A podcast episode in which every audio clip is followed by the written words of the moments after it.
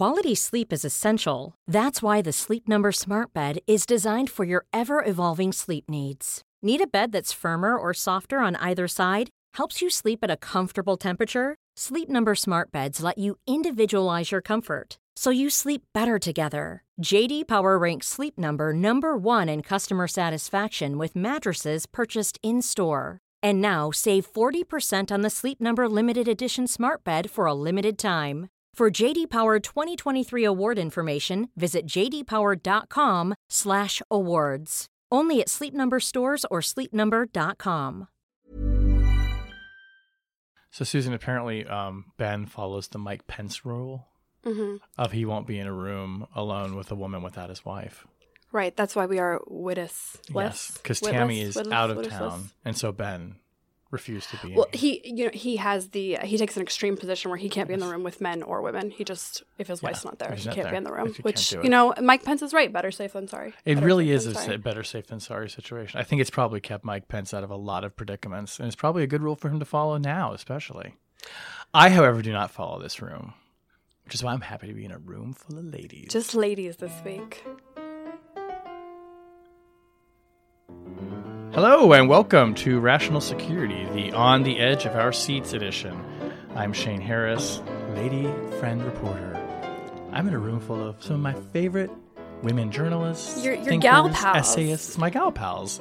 This is like if I had a party, like a gal pal party at the house, and we recorded a podcast. We should do that. We should totally do that. We have liquor here if anybody wants it, just so we're clear. And you might need it. but I'm here with my good friend Susan Hennessy, as always, and Quinta Jurecic of Lawfare. Welcome back, Quinta. Hello, hello. And Nancy Youssef, my buddy. Hi, From darling. how far back do we go? We go back so Three, four, 50 years. far. 50 something like years back when we were young vampires. That's right. That's right. Nancy Youssef of the Wall Street Journal, formerly of the Daily Beast, where I know you from. and you were, we were talking about this on the way in. You were one of the first like uh guests of the podcast when we first started. Yeah. I And did not know come that. Such a You're wonderfully back. long Yeah. wait. It's been great. Ben was there for that, but this is before he adopted the Pence role, so it was okay for him to Right, be right. alone with Or or if Tammy was there, then that's No, she wasn't there. Oh, you subbed for yeah, Tammy. yeah, I it was see, just the I three see. of us. It Right. was very pre-Pence. Um, maybe we'll be living in a Pence world very soon. Who knows? A lot of things Dun, could dun, happen. We're recording this podcast. We're just going to go ahead and say at 2:15 p.m. on Wednesday, April 11th. Um, so just in case the world has shifted anytime uh, after this podcast comes out, know that we're giving you our best read on history as it's happening. On the podcast this week, federal authorities launch raids on the home uh, and office of President Trump's personal attorney, Michael Cohen. Facebook CEO Mark Zuckerberg testifies before Congress, and the U.S. prepares for possible military action against Syria. So let's start with the, uh, I guess, the, the main news of the week that has everyone uh, kind of on the edge of our seats because we're wondering what the president's reaction might be to this, but we'll talk about that in a bit.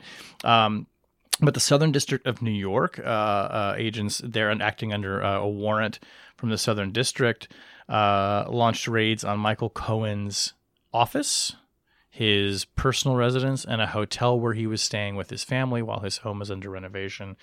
Uh, and as we understand it, they were looking for records about payments that Michael Cohen made to two women who have said that they had uh, affairs with the president. And the information appears to also touch on attorney client information, so communications that Cohen may have had with President Trump, possibly before he was elected. Um, Susan, so this is a huge political deal, and we're going to talk about that too.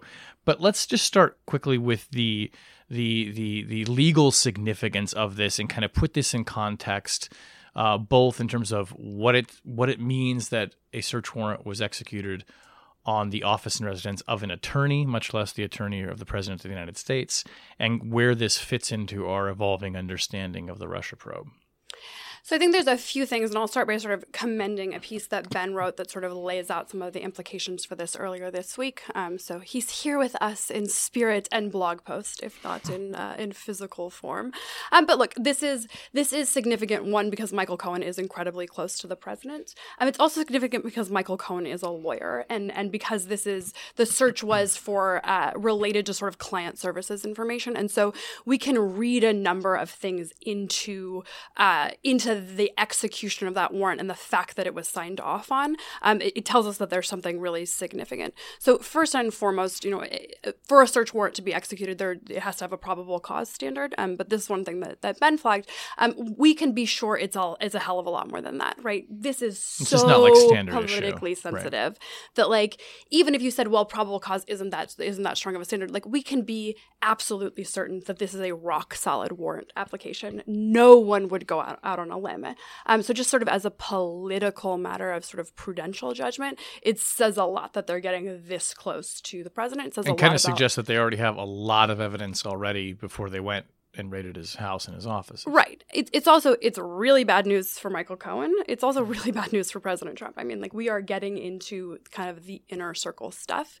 Um, the other thing that's significant isn't just sort of Michael Cohen's personal closeness with the president, which raises the political optics. It's the fact that he is a lawyer. Um, so there's something that that Trump is sort of like attorney-client privilege is dead. Um, you know, and is really focused on on uh, uh, the inviolability of that uh, of that particular relationship. Um, it is significant because the Justice Department has particular rules and protections governing uh, searches that are executed against lawyers because there is attorney-client privilege. Because you want to be really, really careful, really sensitive about recognizing this privilege. It's like it's best understood as sort of a uh, uh, an extension of a Fifth Amendment privilege, right? So if you have the right not to incriminate yourself, um, and you need to have the right to have sort of clear and candid communications with your lawyer, then your lawyer also has to, you know, uh, have that protection. Um, so it's it's incredibly we can read a lot into it. We know that certain procedures had to have been signed off for this search warrant to have been executed. Um, so I think all in all, it's sort of it's it's bad news for the president. It's mm-hmm. sort of mm-hmm. it's highly consequential. Now I think there is still an open question about what exactly it means for the Russia investigation and how closely tied it is. So um, there's been sort of reporting that Cohen is being investigated for bank fraud, and because the warrant also included documents related to these Stormy Daniels payments, also Cohen gave and an Karen interview. too, yeah. Mm-hmm. Right. Um, and Cohen gave an interview, I think, to CNN where he referenced the Stormy Daniels payment. So that could have like there's lots of uh, hints that that's what this is, uh, that what this is related to. Um, so there are people are using the term referral. This was a referral from Robert Mueller's team. Um, there are two like explanations for what that referral might mean. One is that in the the course of investigating, Mueller has come across a different crime, right? A crime that he thinks is sort of outside his purview. Um, and this happens in the Justice Department all the time, right? If you're investigating for, you know, drug crimes and you come across evidence of, you know, bank fraud or, or child exploitation or something else, you, you make the referral to the appropriate part, and then they do an investigation of that crime. Um, so there's there's one form of referral that you know Mueller has gotten to something, he's seen something that Michael Michael Cohen might have done, and so he's referred the case over, and now the Southern District of New York, which executed the search warrant, specifically their public corruption office, um, and so he's handed a chunk of the investigation over. The other explanation, and this is one that um, former SDNY uh, uh, United States Attorney uh, Preet Bharara uh, has sort of flagged, and that's that um, uh, the SDNY is essentially functioning as a taint team here. Mm. Um, and so the way that this works is because attorney-client privilege is uh, is such an important thing. Um, what you might one way you might sort of get around the thorniest issues is that you would have the the search executed by one group of people. They would review all the materials that they're bringing in for privilege, right? So they're looking at all right, here's clearly privileged materials, here's non-privileged materials, here's what we think we can see. Then what they're going to do is they're going to take take the materials that uh, that uh, are determined to be not privileged, either because they fall within the crime fraud exception or, or some other reason, they're going to hand only those files over to a different team, right? In this case, Mueller's team, so that that team can move forward with the prosecution, and there's no question about whether or not, well, you saw privileged material and now you're using it, right? They aren't going to have to sort of make that showing in standard. We haven't sort of seen enough uh, uh, to make that assessment yet. So, sort of two uh, two possible questions hanging out out there.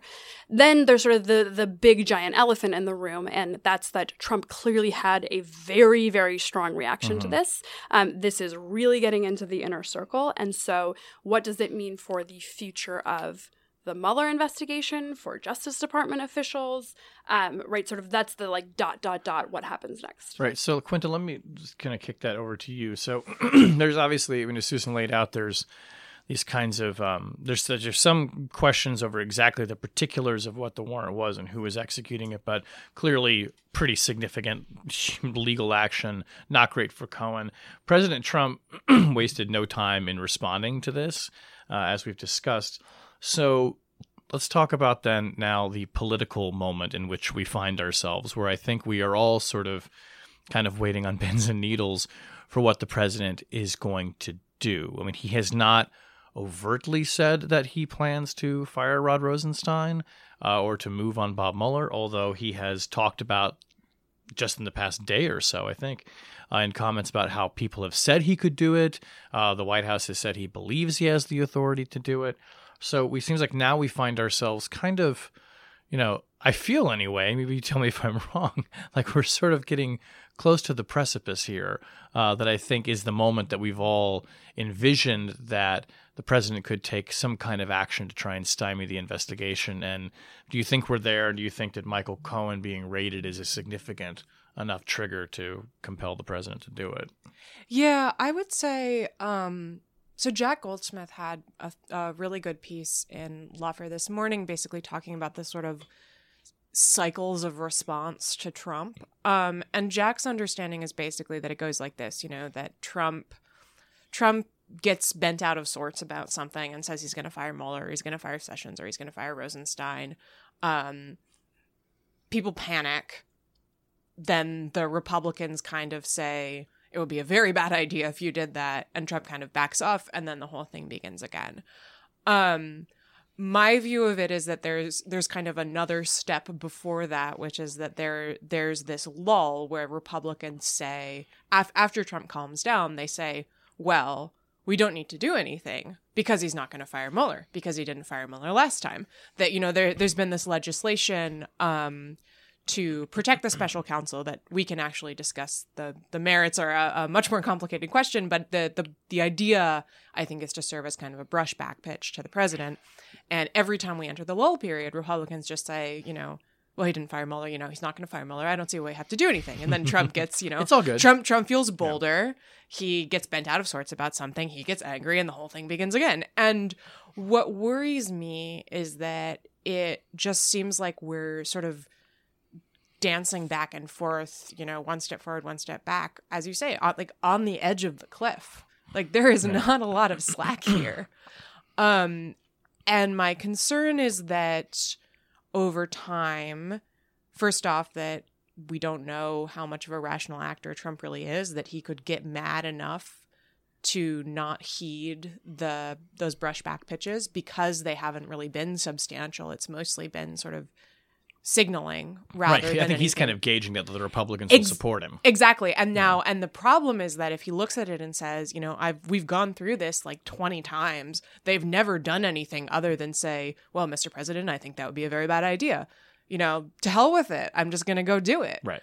And so because he seems so angry in response to the Cohen news, both on Twitter and in the reporting that's been done, and because this is the umpteenth round of this cycle, that does make me worried that we're headed towards something very bad. And I think too that like that he sees in his mind a difference between firing Rosenstein and firing Mueller, and that he thinks that firing Rosenstein is somehow not as severe as firing Mueller, putting aside how you would actually go about quote unquote firing Mueller.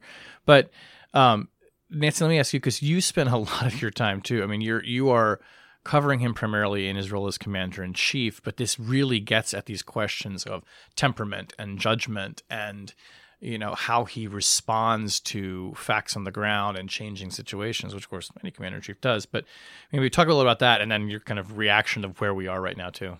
Well, it's funny as um as you guys were talking, I was thinking about Jeff Sessions because there was a time when Jeff Sessions bore the brunt of the blame for this investigation, and now it seems to have shifted to Rod Rosenstein. Right, he's the like new whipping boy. He, yeah. Well, right. I mean, it's there's a reticence to sort of for some obviously because Mueller's doing the investigation, so it's interesting how these um, reactions sort of play out. I think. Um, I think for a military, you know, the biggest challenge is military depends on structure above all else. Mm-hmm. Structure and how orders are given, structures in terms of how things are run. And I think the way it sort of bleeds into the military is the, the loss of expectation of a of a clear command f- from the commander in chief, right? And a consistent one, yeah. Right. I mean, for ex- you know, for for in other parts of government, people have learned about the president's view on things through Twitter. But when it, when it's a military and it's something last July, we heard about the call to ban transgender troops. Remember, the military is an organization of two million people. You can't have opaque, unclear personnel policies with that many people. So these out sort of outbursts or tweets I think re- re- are received one way in, in a civilian world. In a military world, it's just unsettling because it is the basis of is, is command and control. There's no mm. other way to manage that many people. And I think you're good, Susan. I think that that's that's fascinating because it sort of gets at you know we're all sitting here trying to figure out what is he going to do about this raid on Michael Cohen, and to some extent we don't really know because it, it's he's he's incredibly hard to discern. Yeah, I mean, I think I think this gets back into sort of like how dumb does Trump think we are, right? And that's right. See, he, I don't, like, I don't think he has a theory of mind. That's the problem. it's sort of like it's a, it really, really reminds me of sort of the um, the Air Force One uh, statement, the explanation of Don Jr.'s meeting with the Russians in Trump Tower, which is like it's about adoptions, as if every thinking person wouldn't understand that that was about the Magnitsky Act, right? Like it's they're sort of they're too cute by half about everything. They think that if they like, oh, we've found a way that you know we can get away with this and no one's going to call us on it. You know, we're gonna, uh, you know, I'm not going to fire Mueller. Everyone's always talking about firing Mueller, but I can fire Rod Rosenstein, and people, you know, people won't be able to to sort of make that connection as if it's not entirely obvious, sort of what's happening here. The thing I'm I'm really struck by is. Um, Trump's fury over recusals, right? His notion that recusals, which really aren't discretionary, right? There are Justice Department rules about when you are conflicted and have to recuse from something. Um, but sort of his his sense that recusal is somehow you, you, know you're giving up power. It's it's an expression of disloyalty. Um, I, I, just think that this is sort of it's another uh, it's another insight into sort of how his mind works. Of you know the the instance in which ordinary people would understand a recusal is necessary in order to protect the institutional integrity. That's the exact thing that Trump thinks that you should not be recused on, right? That's where you have the most power. That's right. where you can sort of exert your will. It's almost as if he doesn't recognize that it's like the definition of corruption. But in a business world where he's operated most of his career, mm. Michael Cohen was able to rise precisely because he was loyal, precisely because he would take the hits and and do whatever was needed. So I, I think you know we often think of like businessmen and women are great for government. Government's not a business, and it's not just because one's looking for a profit and one's not, but one operates very differently. In a business world, that makes a lot of sense. You're in a very cutthroat world, and here's a guy who's said publicly in interviews that he was going to be loyal to the bitter end. And so I think that's where the disconnect is because in the business world, I don't think there is recusals, and I think that's the the loss in translation that comes down here because in Washington that's a very normal thing that the that that boundaries have to I mean the whole our whole system of government is built on boundaries and respond and and honoring the lanes in mm-hmm. which you're legally allowed to operate in. I mean, just quickly on that point, I, I do think, you know, federal investigations have a really uh, clarifying function in terms of things like loyalty. Um, and Michael Cohen can talk a lot about loyalty, but I think it will be really interesting to see uh, the extent of that loyalty when it has serious re- repercussions for him, for his family, right? I mean, for if he is in as much trouble as he appears to be, mm-hmm. um, we might get a, a better sense of sort of what the extent of his loyalty is. And I think that actually might be part of why Trump is so panicked here. Because he knows Michael Cohen will totally squeal on him. right. So there's so there, there's another aspect of the loyalty thing too, which is that um, the Southern District of New York, the person currently serving as interim U.S. attorney, there actually hasn't there isn't yet a Senate confirmed U.S. attorney, is none other than Geoffrey Berman, who was personally interviewed for the job by Trump which is not something that presidents usually do, caused a pretty big outcry at the time, you know, suggesting that Berman might have been compromised by that conversation. Um, it's obviously notable that Trump chose to interview the person who might be serving as U.S. attorney for the jurisdiction in which Trump Tower is located. Um, clearly, that didn't help him here. Um, Berman recused from the case. Um, so he removed himself entirely. Hard to say whether that's because of this conversation or something else. But if Trump had a vision of, you know, Justice Department leadership as going to heed to him by having these sort of personal conversations, it seems like in this case the bureaucracy actually is a step ahead. I do wonder if Trump will take that lesson. You know, right? So so if he fires Rosenstein, if he, you know, if he fires the FBI director, right? We've seen Devin Nunes on like the Sunday shows suggesting that uh, that that Wray might be on the chopping block again. Whether or not he learns this lesson that um, he shouldn't fill open positions with sort of like um, establishment figures, right? Every single time that there's been an opening and Trump has been convinced to put like a Republican but sort of a, a, mainstream Republican, that's come to that's come back to haunt him because they follow the institutional rules like recusal. So I wonder if this isn't going to incentivize him to essentially push the limits of putting, you know, increasingly ridiculous people. So imagine somebody like, you know, uh, Michael Cohen for Attorney General, right? People who he understands are going to be as disrespectful of the institutions. I mean, thus far, sort of the primary check on that has been his own staff and of course like the, the you know the confirmation process but whether or not he's going to try and push the limit with that especially if in the near future there are high profile hmm. vacancies that he's going to be able to fill uh, we're going to move on to the next segment. Before we do, I just want to note uh, breaking news that just came across because by the time you hear this podcast, uh, there will probably have been a lot of discussion on it. But the New York Times is reporting that FBI agents who raided the office of Michael Cohen we're also seeking all records related to the Access Hollywood tape, uh, in which Mr. Trump was heard making vulgar comments about women. This is according to three people who've been briefed on the contents of the search warrant. Uh, it also sought evidence of whether Michael Cohen tried to suppress damaging information about Mr. Trump during the 2016 presidential campaign. Not clear what role, if any, Mr. Cohen played regarding the tape, which was made public a month before the election. But the Times reports the fact that the agents were seeking documents related to the tape reveals a new front in the investigation into Mr. Cohen that is being led by the U.S. Attorney's Office in Manhattan. So we don't know a ton right now, but You'll know more by the time you hear this, future world. um, all right, let's stay in the present, or at least the recent past for now. Speaking as somebody who was on the edge of his seat, Mark Zuckerberg. The edge of a four inch cushion. Yeah, Mark, Mark Zuckerberg on the edge of a very cushioned seat. Did he need a booster seat? Yeah. Oh, it so might just cute. be, I mean, he was in that chair for a long time. He might have just needed a little comfort wasn't like a okay all right.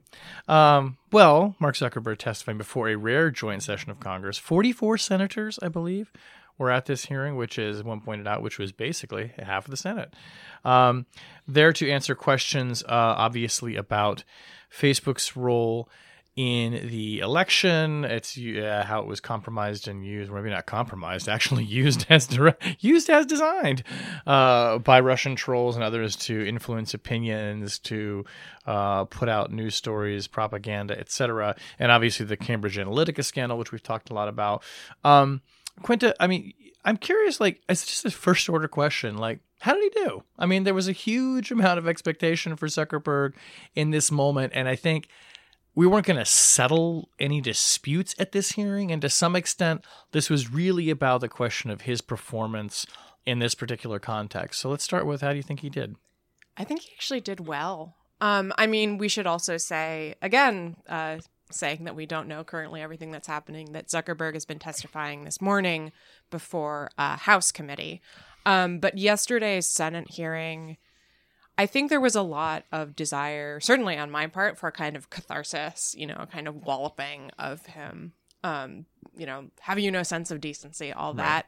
That was very much not what happened. I've seen multiple reporters comment that it had the feel of kind of the nephew pulled in to like help set up the computer and it th- there is a lot of truth to that um most notably there was a moment where you know someone was asking zuckerberg a question that just didn't make any sense and they sort of reformulated it so that it did make some right. sense and zuckerberg said oh okay which just sounds like oh okay I your wi-fi was off yeah right now i can help did you, you. try the power button exactly did you did you unplug it and then plug it in again um and look, it's easy to make fun of the Senate right. for not being prepared.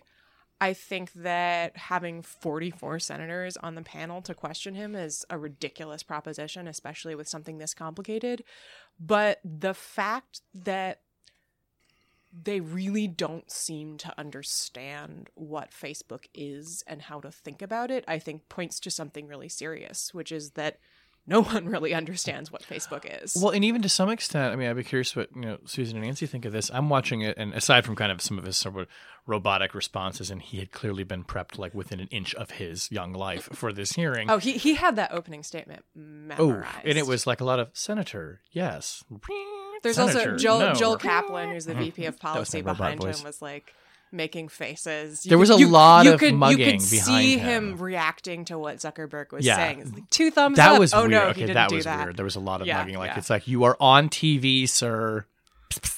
Um, but I'm curious, like, uh, to, to your point, I thought what was sort of fascinating about this was precisely as Quintus said. I mean, you're listening to like these senators who I, I frankly, you know, maybe a little bit of more of a dig on their staff for not helping them kind of form more articulated questions uh, and kind of get at what the hell are we trying to ask here. But even like with Zuckerberg talking to them, it was this sense of like, I'm not sure anybody really completely has a great agreed upon definition of what Facebook is. And I think one of the frustrations for lawmakers may have been that to some extent that's a little bit by design at Facebook, right? I mean, it is they're constantly iterating and innovating, and they're doing all these things that to, to a lawmaker, I think it sort of maybe is a little bit mind bending that this company operates in part by, you know, challenging convention and being willing to fail and trying all kinds of new stuff. And maybe we're this today, and maybe we're that tomorrow. And they are perfectly comfortable living to some degree in that world of ambiguity. Although, as Zuckerberg made it very clear, like they completely understand what their business model is. That's a different thing. But the law, I feel like they were sometimes having a different set of conversations and trying to agree on what the hell are we talking about here. So I think that's a reflection of this is the first time Mark Zuckerberg has testified in front of Congress, and so there are lots of different issues that have sort of built up over time, and I, think Congress recognizes this is probably the last time they're going to get a, a sort of a shot at him in in that kind of public setting for a long time, and so some of like the back and forth is just, hey, I don't care so much about this Cambridge Analytica thing, I don't care about what you're, con- I care about sort of my issue, right, this thing, um, and I, I think it's especially jarring whenever um, a a senator might have sort of had an issue that uh, has been mooted, right, or sort of changed. It's, it's like we're we're picking Facebook scandals from different eras, and each sort of senator is asking questions related to that. And, and so I agree there was sort of there was a disjointedness, um, but I, I think you would have seen the same disjointedness if you know Bill Gates had testified in 2000, right? Like it's it's sort of it's it's everybody wants a. But do you think you would have heard the same disjointedness if they testified before the Senate Intelligence Committee instead? Which has been steeped in this stuff and would have very specific questions. I well, I think that part of it is that the Republican, well, not all Republican senators, a handful of Republican senators, um, Ben Sasse, Ted Cruz, were concerned about this question of Facebook censoring conservative content or not allowing it to spread to the extent that it should have. We'll put should in air quotes there because there's really no objective measure. Um, whereas the Democrats were not concerned about that. The Republicans were kind of concerned about over regulation leading to censorship of of voices of their constituents, and the Democrats weren't. Um, so there there is a kind of double aspect going on there that might have been present in the Senate Intelligence Committee because because I don't actually think it's not just you know censoring conservative voices that actually points to a real problem about what it means if we do over censor. Because Oh, I was, I was just going to say, you know, for me as an outside observer watching it, I was struck by this vicious cycle of we need to regulate more because it's a monopoly, but we don't really understand it. Hmm. And as someone who's covered the implications of Facebook's reach around the world, it just struck me as a little late because the hmm. impact has been profound. I mean, it was a contributing factor to Arab Spring. It's shaping how people talk around the world. And even as you talk about regulating, you, we're also conceding that it might be a monopoly. And so, how do you pull that back when the impact has been so profound, not only just with Cambridge Analytica, but really how the the world interacts. Yeah. It's become a critical tool, especially in developed areas, for people to reach out and bypass government or bypass censorship. So it's just interesting to me Lindsey Graham's exchange with um, Zuckerberg when he talks about, "Are you a monopoly or not?" and and then and Zuckerberg says, "We do need to be regulated." Well, what kind of regulation? Well, we can't tell you what kind of regulation. It just kept going in a vicious circle. So We'd be happy to work with you. So I think this is an important point, and it's actually something that I sort of I do not understand why this is the scandal that has taken hold. Right? There's been all kinds of sort of kerfuffle kerfuffles about Facebook, but something about like this particular scandal. You mean the Cambridge Analytica thing? the Cambridge Analytica and like, like the the apps that allowed the scraping of the pre- friend's profile, like really this thing that like they resolved in 2015 and sort of has already been reported for anybody who's paying attention to the FTC, you know, consent agreement stuff. Like, I, there's there's sort of an irrationality to it of you know this is for some reason this is what's captured uh, the public's imagination this is what captured sort of congress's imagination and so i do think that whenever we you know you heard zuckerberg say that reg- regulation is probably inevitable and i do think that they're starting to understand that but the particular type of regulation is going to be driven by whatever it is like whatever feature is the thing that Right. has sort of taken a hold in, in the public Right. and that's not necessarily related to Right. the most important issues or the issues that are even most amenable to regulation. Right. How do you regulate how people take information years after they've gotten used to this model? How they interact with uh, each other, what they consider privacy, what how they hand over information, what they understand about what they're posting. It just, you know, I think of the sort of apex of Facebook and its impact in terms of Arab Spring, and it just had such a profound shaping of um, how information is exchanged that you're right to talk about Cambridge Analytica. It's very important, but the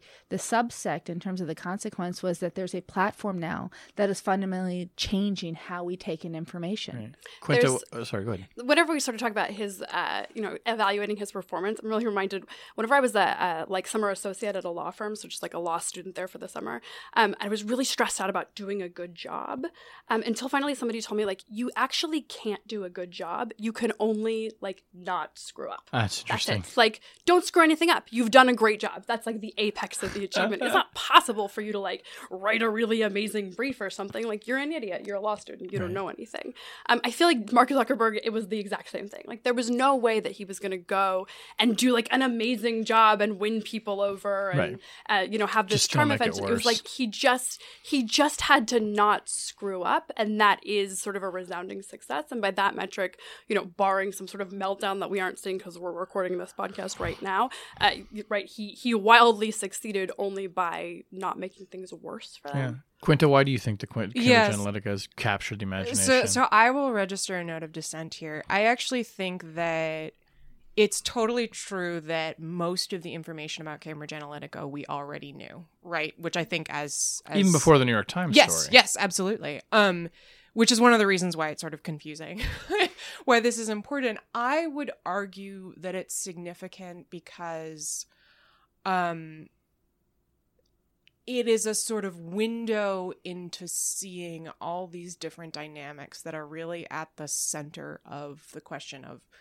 what happened during the 2016 election. Um, not only how Russia might have leveraged social media tools, but as Nancy says, how sort of how we've changed to exist on this platform, which is something new and different that there's something in the way that that news is consumed that algorithms determine what is shown. Um, there's been a lot written on how there's a potentially radicalizing effect. You know if you click on things about how donald trump is great you start getting things about how alex jones is great.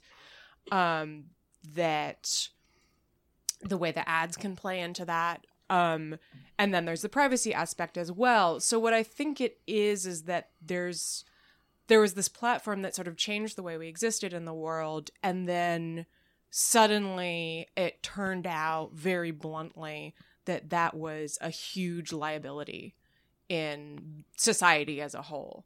And now everyone is having to come to terms with that suddenly in a much sort of blunter hmm. way than we have thought about it previously even though these questions of, of privacy and you know tracking across platforms have been present.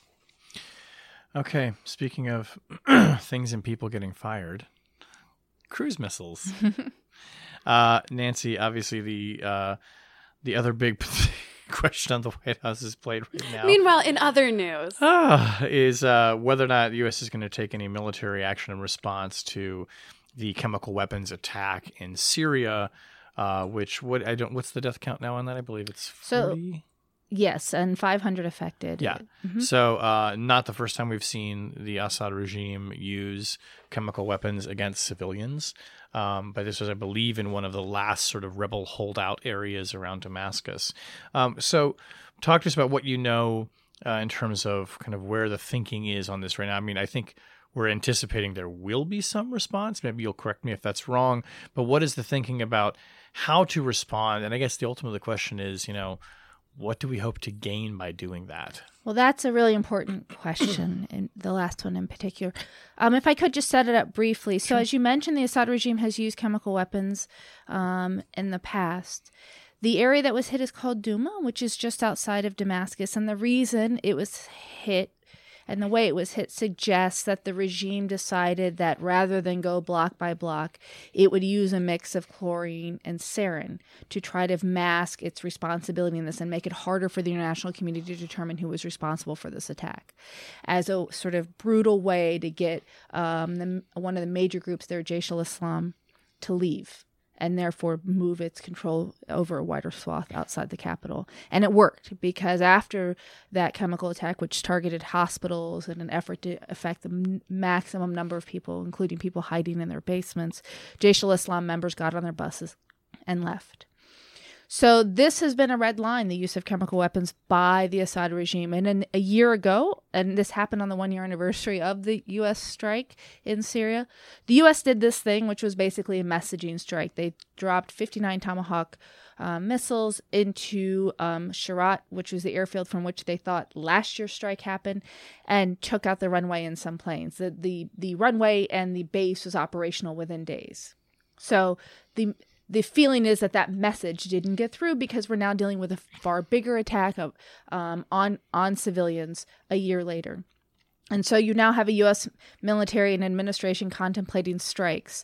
Um, again at either regime targets or even Russian targets um, to try to, from the words of U.S. officials, cripple their ability to conduct such strikes. Now, there are a couple challenges. These strikes um, were launched from helicopters. We're talking about hitting airfields. Does that really curtail it? They have Russian support. What happens if the U.S. were to hit Russian bases or kill Russian troops or Iranian forces? Would the Israelis do something independently because they see the use of chemical weapons as an existential existential threat to them. Um, it gets pretty complicated. But your question is a key one and one we haven't really had explained thus far, which is what is the goal? Is it a retaliatory strike? Is it one that eliminates their air power altogether? We haven't really gotten that explanation. Instead, we got a tweet from Trump that really kind of telegraphed to the Syrian regime that something was coming. And so um, militarily, the USS Donald Cook is the destroyer of the region. There's an expectation that the French and the British would participate. Um, there are subs in the region. Um, it, it's not clear whether they would use manned aircraft because the reg- the Russians have um, um, ability to sort of um, guard um, and and launch counterattacks, if you will, on aircraft. Mm. So um, there's a lot of ambiguity to it. But the the not long and short of it is this will be more devastating because the feeling is that the messaging strike didn't get through that this time it has to have a crippling effect. And I would just add that this all comes days after the administration announced that it was getting out of Syria. And so it's an interesting dilemma for the U.S. military because the, there are many wars going on in Syria. And the one the U.S. military is primarily focused on is on the eastern side of the country against the Islamic State. This attack was against um, extremist elements on the western side of the state in a part of the war that the U.S. military hasn't been involved in. So I think for military planners and those who follow this closely, in a matter of days, this went from the war we were going to wind down to to the one we're going to respond to in a completely different way to a completely different threat. And do you think that that's by accident in the sense that what I mean is did the Assad regime take this opportunity to gas these people because the president had announced that we're getting out and had really done it in this quite sudden way that you know mm. I know from our reporting your reporting I mean took all of his advisors by surprise. It's not even clear that the military understands the timeline they're on but everybody seems to think it's like 6 months and we're out of here. Is that do you think that had something to do with Assad pushing that button, so to speak, and saying, yeah. So I'll give you two explanations okay. and I'll let you, dear listeners, decide because I literally go back and forth every day. So on one hand, it's it's one co- one big coincidence that this would happen when it did, right? Um, after the announcement on the day that the U.S. did a, a strike a year ago, one could argue that the U.S. had already signaled that they weren't going to be in Syria anyway, well before the the the the announcements by the administration that by by U.S. actions that it wasn't going to get involved, it wasn't going to really confront Assad's grip on the country. Okay, so in that sense, that announcement shouldn't have mattered. Now, the other hand, one could argue that that announcement for Assad was a way to sort of signal to his enemies the West is not going to come back you up, and I'm going to prove it by doing a strike and watch how impotent they are against my my abilities. Because one would think that if if you're hearing the president say we're not going to get involved, why do anything more? I sometimes wonder if we have a a U.S. centric view. I I personally can't figure out where that goes. I go back and forth. I really believe that in his mind, um, this is an acceptable level of barbarity against his enemy, and it was faster than going block by block, and it was messaging to the elements that remain. Now, the U.S. part of it is unclear. I, I would just point out that the U.S., through its actions, had indicated that it wasn't going to do anything for the Assad regime for weeks and weeks and weeks. So, but again, I, I, I literally go back and forth because I just can't get past the coincidence of doing it so soon after, as you point out, mm such a public pronouncement. So, Nancy, I mean, you are one of the reporters that probably knows the internal workings of the Pentagon better than almost anyone. Um, so, I'm sort of curious as what's your perception about how the Pentagon is dealing with the chaos out of the White House? So, like literally 20 minutes ago, it was announced that Nadia Schadlow is going to be leaving the National Security Council. Um, she was an architect of the national security strategy that included sort of an articulation on on Syria. Um, is your sense that the the you know the military is the military and they're just trudging ahead with sort of strategic aims and and the chaos that's happening at the White House is uh, uh, not particularly disorienting to them? Um, or do you think that this constant turnover, the lack of sort of uh, of clear guidance as opposed to moods and sort of hints about where the president's going, uh, how is the Pentagon responding to that? Are they learning? Kind of, what's your sense of that? So one of the things you I've seen is that Secretary Mattis has been the key point person in terms of contact between the Defense Department and the administration, and he has sort of done that by design. Now there's a chain of command that allows for that, but I think he's taken particular control in terms of the interactions that happen between the department and the White House, and I think part of that is to mitigate against um, misunderstandings and confusion.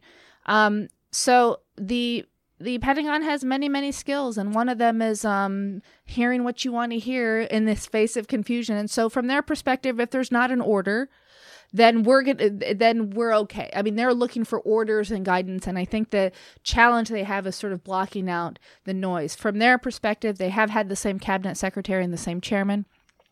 There is a chain of command that's supposed to buffer against it. I think the real challenge and where you've seen it, frankly, was in Afghanistan and Syria because for months and months and months we didn't have an Afghanistan plan. It took until August of last year while US troops were dying in the field. And and so what's the end state you're trying to achieve? It's hard to ask a service member to go overseas without that not being articulated. And again in Syria we had this sort of back and forth. I mean, I remember traveling to um, to Kuwait in uh, in in January, and there was a general just holding up Tillerson's speech on Syria from the month before. He's like, "We have a strategy. We have a strategy," because there was something finally written down. So what you see is a building sort of grasping for guidance, whatever the guidance is, and they'll they'll follow that order. The other thing I think you see, which for me is a little unsettling and has always been unsettling, is it gives an opportunity for generals, or at least some would argue forces generals to sort of take a step back because how can you engage when it's so unclear? You can it, it sort of forces them to stay in their lane and say we're just following orders, and so in that way, I think it limits the level of discourse that needs to happen about these major decisions. You know, it's not the military. The past would be the military coming forward with four plans that they would have had ready to go because they understood the president's direction you can feel it on this that this is a Pentagon sort of scrambling. Okay, this is what the president wants. How do we make it fit? It's kind of things have been a little topsy turvy. Now that said, it's very hard. There's a there is a command and control structure there. People are reticent to criticize. People are reticent. They'll, eh, you know, at the height of the frustration, you can still get someone to say, "But he's the commander in chief," and that means something to them. And I mean, one sort of sentiment I'm seeing come out of part of sort of the national security establishment is this notion that like Trump is asking the right questions, right? He's breaking the orthodoxy, and this is like the one good thing. Is that shared at all in the Pentagon?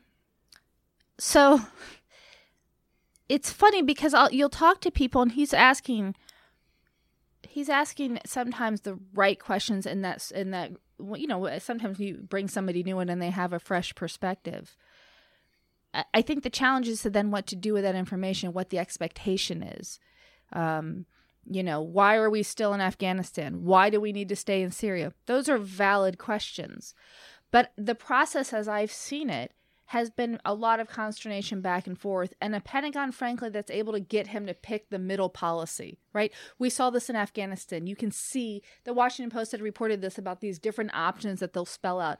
So you see them sort of hearing all his questions, coming up with options, and really sort of catering it towards the middle option, the one that's sort of the least risky. So with the with Russia and the and the um, diplomats and which one should be um, expelled. They gave them the as, you, as the post reported the small, medium, and large option. And militarily, the same thing happens. They give the small, medium, and large option and basically say small takes a lot of risk and you would own it if it didn't work out, and big is very costly. Why don't you pick the middle? And that's the kind of thing I see that happens the most often. That they're hearing his questions and somehow guiding through advice and recommendations a moderate approach in the absence that. of any sort of clear um, sort of t- Trump doctrine on on on national security.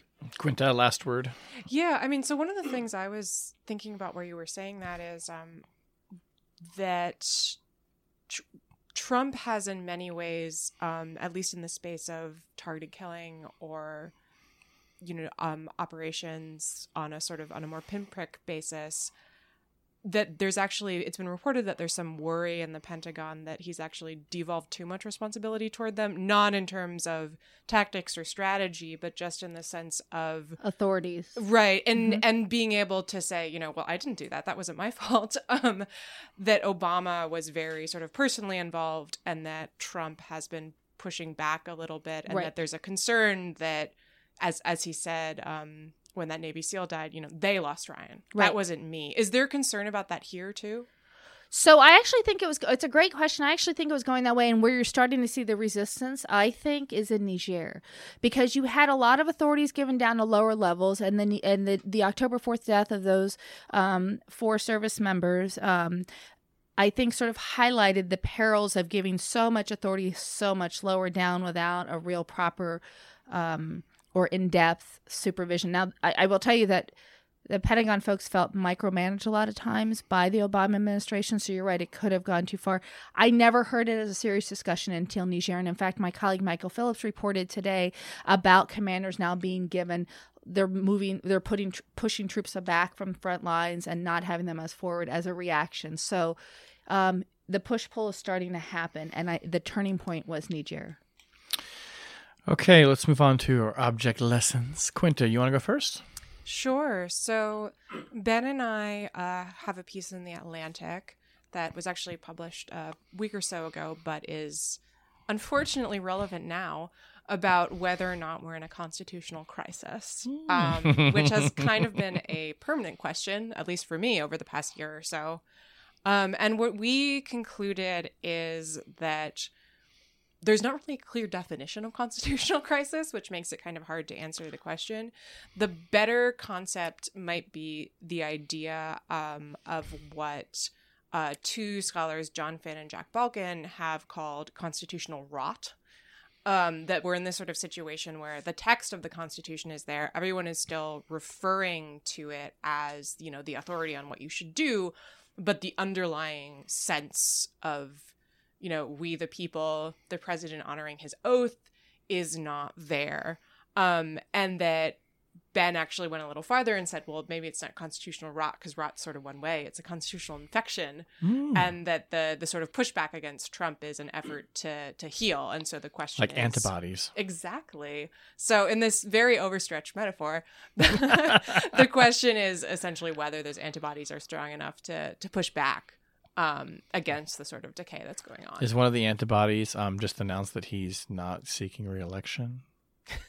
I don't know if Paul Ryan is an antibody. Okay. I think Paul Ryan may be part of the infection. Oh, okay. All right. Uh, Nancy, what's your object? I'm sharing a tweet because Okay. we don't get enough of those in Washington. this is today from the president. Russia Oh, vows to shoot down any and all missiles fired at Syria. Get ready, Russia, because they will be coming nice and new and quote unquote smart. You shouldn't be partners with a gas killing animal who kills his people and enjoys it! Explanation point. Okay. And I point this out is because um, I don't remember a time when the U.S. has declared war essentially um, via tweet, right? Oh, Because when you say "get ready, Russia," it it's hard to understand the scenario in which the U.S. can now push back and say "never mind," right? Because we've just he did kind of just like let them know that it's coming, right?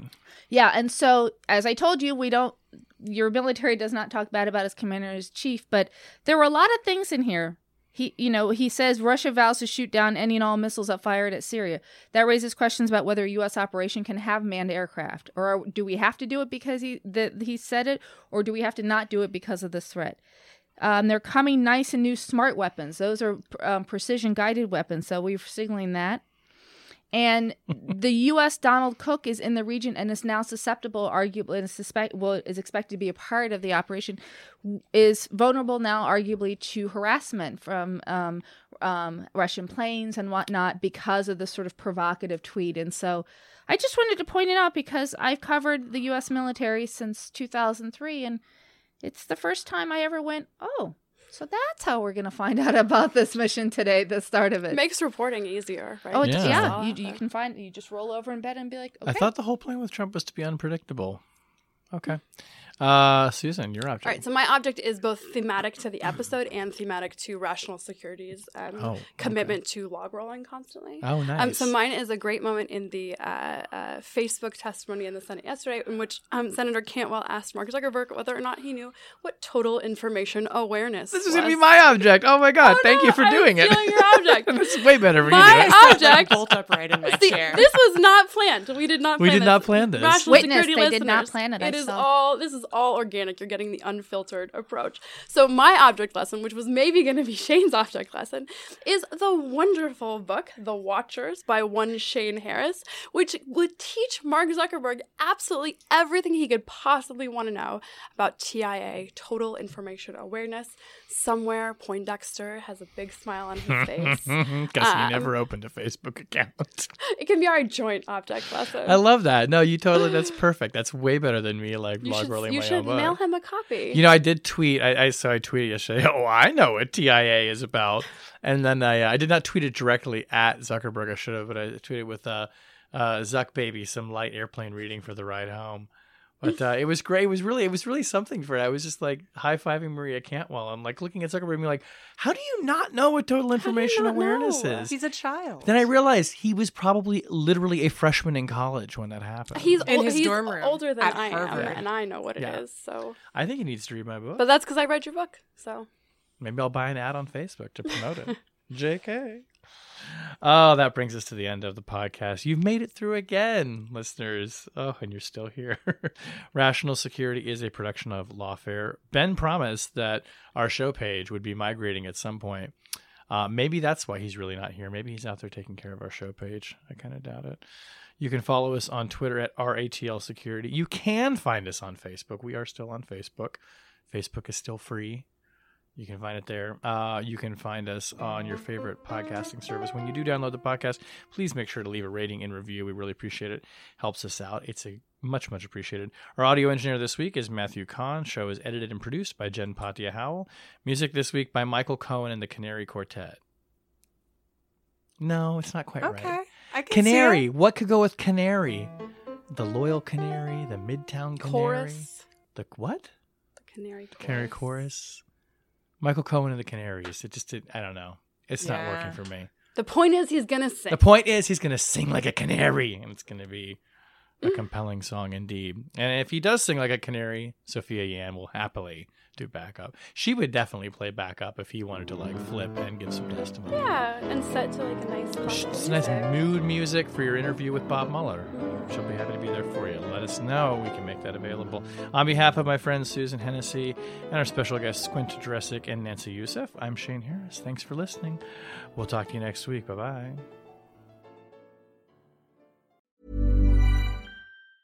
Normally, being a little extra can be a bit much, but when it comes to healthcare, it pays to be extra.